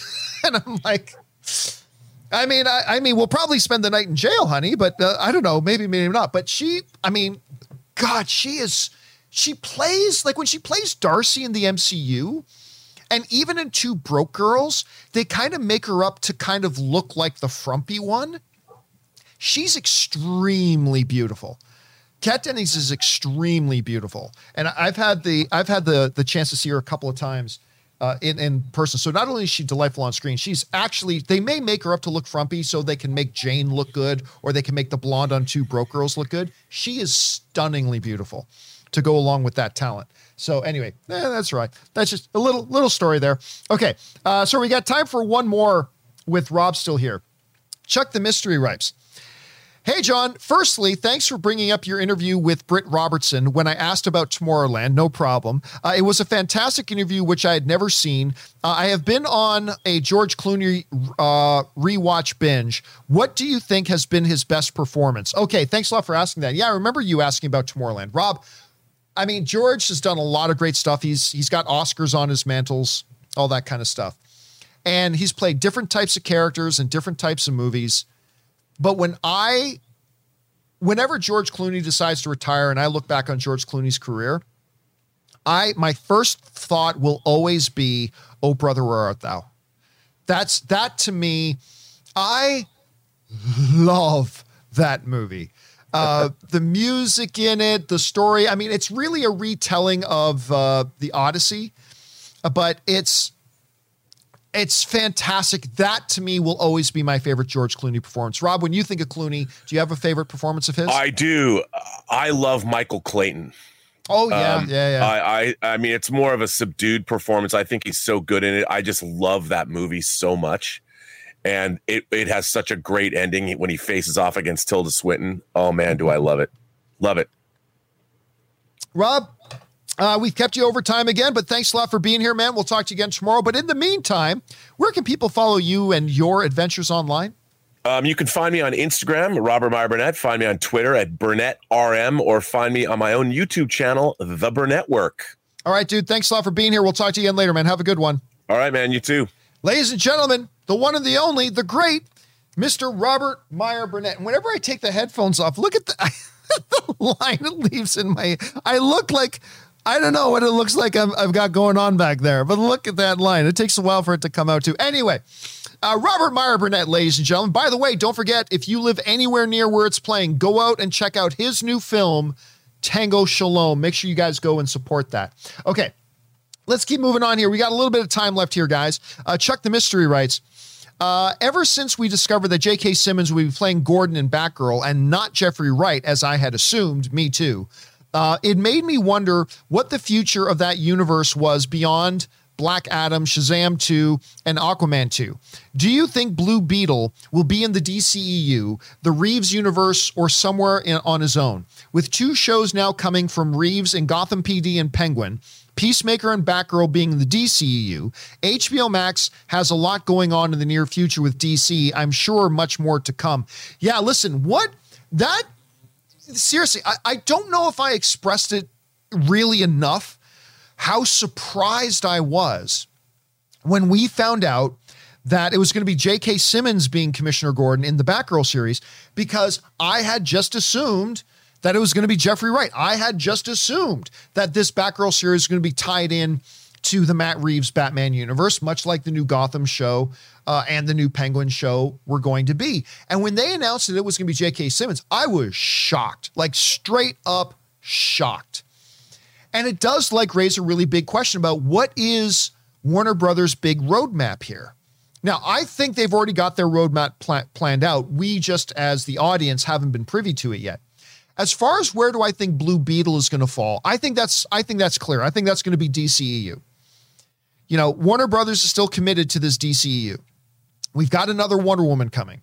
We've got, you know, the new Shazam that's already wrapped production. Black Adam is wrapped production. You know, these things. They're st- we Aquaman has wrapped production. Ra- Aquaman too. They're still going to do things with this universe, no doubt. I have no doubt that the new Green Lantern stuff that they're doing is going to be tied into the DCEU. But within this grand scheme, they have created this secondary pocket world, this different cinematic universe around this Matt Reeves Batman. And we are going to see new stuff in there. Obviously, we've got the Batman movie, we got the Gotham show coming, we got the Penguin series coming, and then we're going to have more Batman movies coming, provided that this one doesn't flop. And I don't think this one's going to flop. So it's it's going to be interesting to see really where they're going with it. But you guys know I have said for nearly a decade that I want these studios to engage in this type of stuff. I am bored of everything having to be in one cinematic universe. I'm bored of it. That doesn't mean they don't still make great movies. Obviously, they do. Shang-Chi is in the MCU, but and I love it and all that kind of yes. But you know, I miss the days when Sam Raimi can come and make a Spider-Man movie where Spider-Man is unique in his world. In the MCU, Tom Holland Spider Man is awesome, but ho hum, he's another guy with superpowers. We've got a thousand of those on every street corner in the MCU now. Everybody has superpowers, and the, there's nothing unique about Spider Man in the MCU, even though I love him in there and I really do enjoy the movies. But I miss those days. And so when Warner Brothers announced that they were making their Joaquin Phoenix Joker movie, I was over the moon. Because finally, see, don't get me wrong, it's not that I dislike cinematic universe. I just don't know why it has to be one or the other. Why not have both? Why not have an active, healthy, ongoing cinematic universe with a lot of characters and stuff like that, and then make movies and stories that are that are separate from it? Why not have the best of both worlds, where a filmmaker can totally come in and have total creative freedom and create a character that is unique in their world and is not beholden to the continuity of everything else in the cinematic universe, and they can just be their own thing. And so I loved when we heard that they were making that Joaquin Phoenix Joker movie. And look at the results. It was nominated for Best Picture, made over a billion dollars, and won Joaquin Phoenix an Academy Award. And I think we're all glad that that movie exists. And so I'm kind of excited, to be honest with you, that we're, we're seeing Warner Brothers have the testicular fortitude to try something that Marvel is not willing to try. I'll say it Marvel scurred as uh, Wilbon would say on PTI. Marvel's scared. They're scared. Marvel's scared to do anything outside of the MCU. They're scared. They're terrified to do anything outside of the MCU because they know the MCU works. They're scared to try making X Men outside of the MCU. They're scared to do anything like that. Now, look, obviously, what they do works, right? I mean, hell, look, look, look what I'm wearing. obviously, what they do works. But I am just telling you, I am personally really excited that Warner Brothers is saying, look, this whole trend and formula of everything has to be in one cinematic universe. Let's break away from that. Let's have a cinematic universe and let's do some great stuff in it, hopefully. And let's do some things that break away from that and let's mix it up. Let's mix it up and try doing these different things. They tried it with Joker and it was tremendously successful. And I'd like to see, I'll be honest with you, as brilliant as Kevin Feige is, he's the most brilliant mind in Hollywood right now. As brilliant as Kevin Feige is, I would love to see him take that step that we're seeing Warner Brothers do and do things that are outside of the Marvel Cinematic Universe. I'd love to see him do it. Experiment with a couple things. And you know what? Maybe Deadpool will be that thing. I doubt it. But maybe Deadpool will be that thing. Maybe Deadpool will be that that that little experiment that says, okay, let's try making something that is outside of the MCU. And it's starting to look like maybe that'll be it. And and maybe it will, maybe it won't. I don't know. And maybe it'll be, be so successful like Joker was, and they'll and Kevin Feige will go, you know what? Yeah, we can take some great, unique, fantastic characters and we'll we can let them have a, a, world and have a movie universe that is their own that they're separate and not a part of the MCU. And we can do that. We can try both and. It doesn't have to be either or, it can be both and. It'll be interesting to see. It'll be interesting to see. But yeah. Now, EMAT is writing, but isn't what if that experiment? Not really, because all what if is are these little 25 minute throwaway things. And even then, they're trying to say, but look, audience, see, they're still kind of connected to the MCU because of everything that happened in Loki and the and the multiverse. See, it's still kind of MCU. See? Like, instead of just saying, no, this is a separate story, it's a totally separate thing. This has nothing to do with the MCU at all in any way, shape, or form. I again, so I, while I am a little bit confused about what Warner Brothers is doing with, you know, what is going to be the distinguishing factor between the uh, Matt Reeves Batverse and the the ongoing DCEU, um, I'm excited. Maybe it'll be crap. Maybe it'll be a train wreck. But I'm excited that they're trying. I'm excited that they're trying. So we'll see. We'll see. All right. Uh, next up, we've got uh, Jack Lumbers who writes. Uh, if this Mario movie is a success, is it safe to assume that Mario versus Sonic is at least in discussions? Nah, I don't think so. One's a completely animated movie, one's a live action hybrid. So I, I really don't think that's something that's uh, on the table right now. Look, more than anything else, I do. Tell me in the live chat. Let me let me put up a poll in the live chat, and maybe because maybe I'm wrong about this, and you guys have no desire for it. Do you want a live action Link or Zelda? I should put uh, uh, a Zelda uh, movie. I do. But I'm just for those of you who are watching live right now, and this will only be applicable for you guys watching live. I just put up a poll in, in the uh, live chat there. Do you want a live action Link movie? See, what I'm hoping, I'm hoping that this movie is successful. You know, so that Nintendo, who's been very, very, you know, shy about getting letting their characters become movies again, I'm hoping that this movie is successful and it makes Nintendo feel confident in make letting their game characters be movie or or television characters again. And I'm hoping it'll be so successful that it'll motivate them to do other things with their characters. Uh, you know, A. Marsalis in the live chat is mentioning Super Smash Brothers is one that a lot, a lot of people want to see. Uh, I personally have always thought a live action Link movie could be fascinating. I mean, it could totally be a Game of Thrones, Lord of the Rings kind of epic sci fi fantasy sort of stuff. And maybe I'm wrong. Maybe I'm wrong. So there's about 200 votes that you guys have already put in. About 200 of you guys have voted already.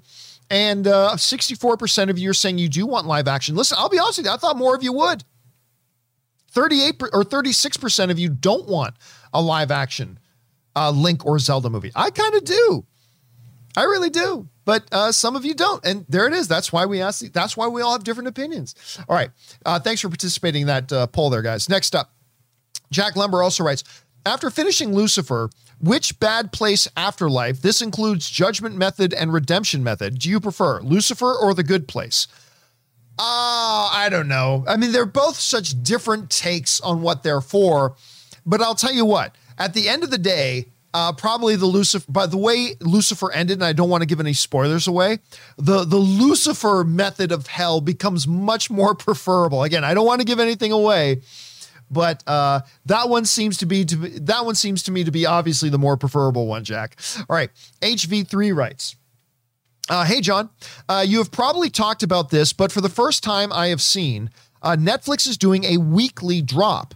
I went to watch the Great British Baking Show and it said weekly episodes drop every Friday. Is this the Netflix the first Netflix show to do this? I don't know if it's the first one to do it.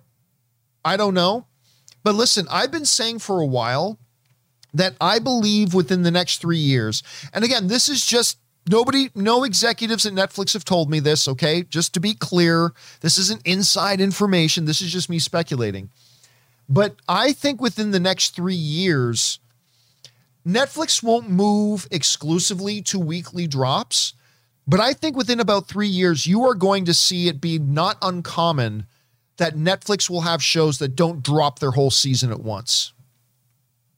Because more and more, it's becoming obvious that weekly drops is far better for your results because weekly drops gets people buzzing about it, talking about it, and then other people jump on board with it. Like, again, I bring up this example a lot, but it's true. When Punisher season two came out, everybody talked about Punisher season two for a week. And then nobody was asking questions. Nobody was talking about Punisher season two anymore. I look, I'm just telling you the way it is. That's a fact. That is an absolute fact.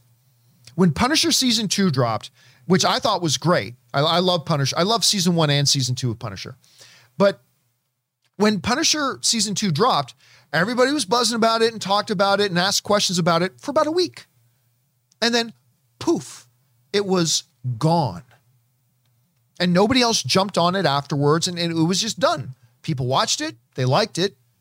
There's nothing left to talk about, and it was done. When Mandalorian comes out, we're talking about Mandalorian for minimum of two months straight. Two months straight, every day, people want to talk about Mandalorian. Why? Because an episode drops, we buzz about it, we talk about it, we theorize about it, all that kind of stuff. And then another episode drops and we're buzzing and we're talking and people are talking to people they know. You're not watching Mandalorian yet? Oh boy, you got to jump on Mandalorian. And then more people. And guess what? The ratings start to go up and up and up and up and up. And then we do it again next week. And then we do it again the week after that. And then Mandalorian is there in the public consciousness. WandaVision is a great example of this. WandaVision started with decent ratings, but by week four or five, it was the number one TV show in the world because people kept talking about it week after week after week, and buzz grew and grew and grew. And so the audience grew and grew and grew. Again, compare that to Punisher season two, which was great, but nobody was talking about it after five or six days. It was done. People watched it, they talked about it for a couple of days. There was nothing new coming. And then we just moved on to talk about something else. But WandaVision comes out. We talked about WandaVision for almost two months straight. Mandalorian comes out. We're talking about it for almost two months straight. Loki comes out. We're talking about for six, seven, eight weeks straight. Once, you know, uh, the book of Boba Fett comes out, I guarantee you we're going to be talking about it for like two months straight.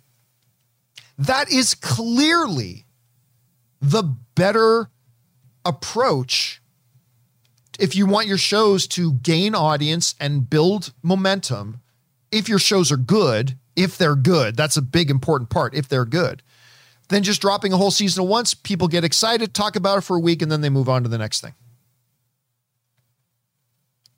So, yeah, I do believe Now, within three years, it will be semi regular for Netflix to have shows that they drop once a week as opposed to entire series at once. I don't think they're going to abandon entirely the, the idea of dropping entire seasons at once. As a binger, I kind of like it when they drop an entire series at once. But if I'm running a network, I'm dropping them weekly. It's just clearly more beneficial. It just works for them way better if they just drop it weekly. But so again, I'm thinking within three years, we're going to see that happening. All right. Uh, next up, we go to Jonathan, who writes, Wow, Dear Evan Hansen, 37% critic rating, 93% audience score. I don't know if I've seen such a wide uh, divide this year, or at least have you? Anyway, I'm just going to go see Free Guy again before the October avalanche of movies begin. You know, that's a great thing. Let me bring this up here for a second. Dear Evan uh, Hansen, Rotten Tomatoes. Okay, so. Um, Right now, Dear Evan Hansen, the numbers changed a little bit, but not too terribly much. Dear Evan Hansen right now is sitting at a 33% critic rating and a 90%, 90, 90 audience score. That is a, that's that's rare. The vast, vast, vast majority of the time, the the audience score and the critic score will would be within about 30% of each other. The vast majority of the time. It's rare that you see it like almost 60% difference. That's rare. And so you're right, it's unusual. Um, and I don't know what to attribute that to. Most people I know who have seen Dear Evan Hansen, and I didn't get a chance. I had a big UFC this weekend, and then I went again to the LA Rams game, and so I didn't get a chance to run out and see Dear Dear Evan Hansen yet. But uh, the people I know, I've, I know about three or four people who have seen Dear Evan Hansen. Not one of them loved it. One of them liked it, a couple of them didn't like it, but none of them loved it. And none of them outright hated it either. I should I should mention that. None of them outright hated the movie. But uh, two of them were like, nah, it wasn't very good. One of them was, yeah, it's good, but not great. So I don't know. I don't personally know anybody who watched it and loved it.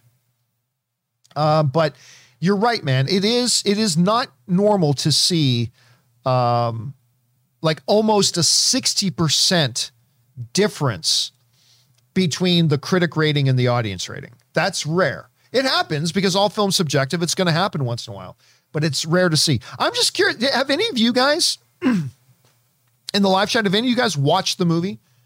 Not many of you did. It only made $7.3 million in its opening weekend. So I know not a lot of you went to go see it. Uh, but if there's any of you guys in the live chat who have seen it, uh, let me know what you thought of it. I'll, a lot of you guys are saying you didn't see it. Bryce Evans is saying that he saw it and that he didn't like it. Uh, most of you guys are saying that you didn't see it though. Okay, so which is again not surprising. Most people didn't see it. It only made about seven million dollars. Uh, but Nick in the live chat is saying he saw it and he loved it. TTP is saying it was good. Uh, Alex is saying he saw it and he hated it. So yeah, you're getting a little bit of a mix there but uh, it is it is rare to see, man. That big of a disparity is rare to see. All right, next up. I uh, just got a few minutes left here, guys. Uh, Jonathan writes. I remember the first crossover event I've ever witnessed. There were two animated shows I loved Fairly Odd Parents and Jimmy Neutron. Uh, back at the height of both shows, they did a three part crossover for me. For me, it was an event like Avengers. What was your first crossover? Ooh. Um, I think now I got to go back to when I was a kid. Okay, a kid. But I think the first crossover I ever saw, and I was young. Do you guys remember Diff'rent Strokes? Let me see if I can find something here. Um, uh, Diff'rent Strokes. Uh, okay, so Diff'rent Strokes was a show that was on, you know, a, a long, long time ago. But I, I watched it as a kid. I watched it as a kid. Anyway, if I remember correctly, oh, there's a picture. Let me see if I can get this picture on screen here. Here's a picture. Okay. So one of the characters on Diff'rent Strokes was the their maid, Mrs. Garrett, the redhead there. Mrs. Garrett was the maid. Now, if I'm not mistaken, they then spun off that show, and I believe they did an episode or two uh, of a crossover. Of they did a new show called Facts of Life. Do you guys remember this one? They later went on and made Facts of Life. And I believe there was a crossover episode of it, if I remember correctly. Now, again, this is, I, was really young to remember, so I, I can't remember. But I do remember this. You want to talk about how different the world is right now? I remember one episode because it really made an impact on me when I was a kid. There was one episode of Facts of Life where the girl in the middle at the top, the, the brunette in the middle at the top, there was an episode where um, there was an episode where she was really struggling about um, whether or not to have sex with her boyfriend, right? Whether or not to have sex. That was the big question of the day. Now, today I'm watching Modern Family, and it's like there, there was a joke where the family is out gardening, and the mom says to her son, Hey, grab that little hoe. And the son grabs his sister. Have you guys seen that clip? I can't, it's hilarious. She says, they're because they're outside gardening as a family. She goes, uh, quick, grab that little hoe. And the brother grabs his sister. And the sister's like, that's not what she meant. And then she looks at her mom, wait, is it? But anyway, so is even just the way that that sex was handled differently between that era and this era. But anyway, to me in my head, that I think is like the earliest cross. Was by the way, guys in the live chat who are old enough to remember, was there a um was there a crossover between Smith and Smith and the A team? In, in, the back of my again, this was when I was a kid, but in the back of my brain, there was a crossover of Smith and Smith and A Team. I could be wrong about that. Um, uh, anyway, anyway, so, so, anyway, again, way too early for me to remember, but I think that might have been it. I think that might have been it. Okay, last question of the day here, guys, and then we're gonna have to wrap it up for the day. Um, we got BK Dan who writes, John, you said in After Dark that faith-based movies suck. Yeah, they they pretty much do. Uh, what about Passion of the Christ? It did 300 million domestic and 600 million worldwide. In my opinion, not bad on a 30 million dollar budget. Sucks. Well, BK Dan, you're talking about two different things. How much money a movie makes is not an indicator about whether it's good or not. Whether a movie is good is determining whether it's good. Bad movies can make money. Great movies can make no money. Um, but I'll be honest with you, I don't consider Passion of the Christ a faith based movie. I mean, it's a movie that obviously revolves around a religious theme. But when I talk about faith based movies, like to me, that was an interpretation, a historical interpretation sort of thing. Faith based movies to me, and again, my despising of faith based movies comes from back when I was in seminary, like back when I was in Bible college, because we all hated them. Like I can't think of one person I went to Bible college with that liked faith-based movies. We all hated them. They were terrible. They they were they were pandering nonsense. They they and it, look, they could have been made good, but I don't consider Passion of the Christ any more of a faith-based film than I consider Ben Hur.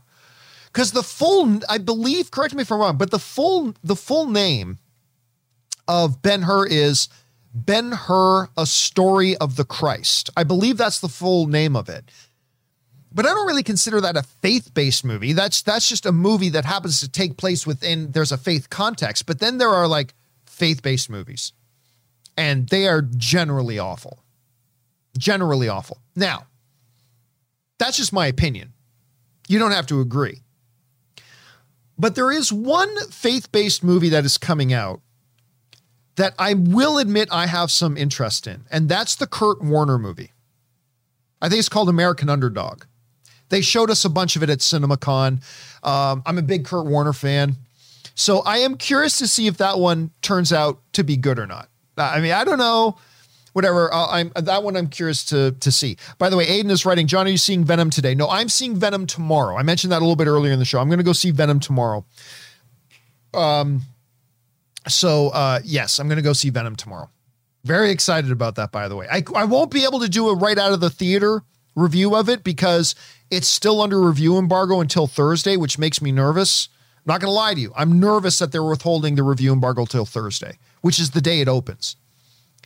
That screams We have no faith in this movie, which is weird because I have talked to people at Sony and I know they have faith in this movie.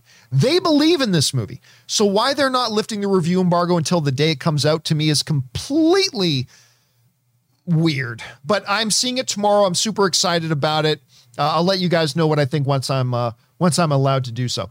Anyway, guys, listen. There are still more questions to come from uh, more from uh, Ben Rayner, uh, BK Dan, Sam Fisher, and others. Do not worry, guys. There's a companion video coming later today, so keep your guys' eyes open for it. Also, I'm going to be dropping a John and Ann vlog a little bit later today of mine and Ann's little adventure going to SoFi Stadium and me getting to watch the goat of goats, Tom Brady, playing for the first time in my life. I'm going to be putting that up a little bit later today. Keep your guys' eyes open for that. But for now, that'll do it for today's installment of the John Campea Show. Guys, thanks so much for being here and making the show part of your day. Big thank you to Robert Meyer Burnett for bringing his glory and goodness to the show. And a very special thank you to all of you guys who sent in the live comments and questions. Number one, because you gave us great fun things to talk about. But number two, you supported this channel as you did. And all of us involved here at the John Campea Show, thank you guys so very much for your support. All right, guys, remember to do the four main things stay smart, stay safe, take care of yourselves, and please take care of the people around you. That'll do it for me, guys. My name's John Campea, and until next time, my friends, bye bye.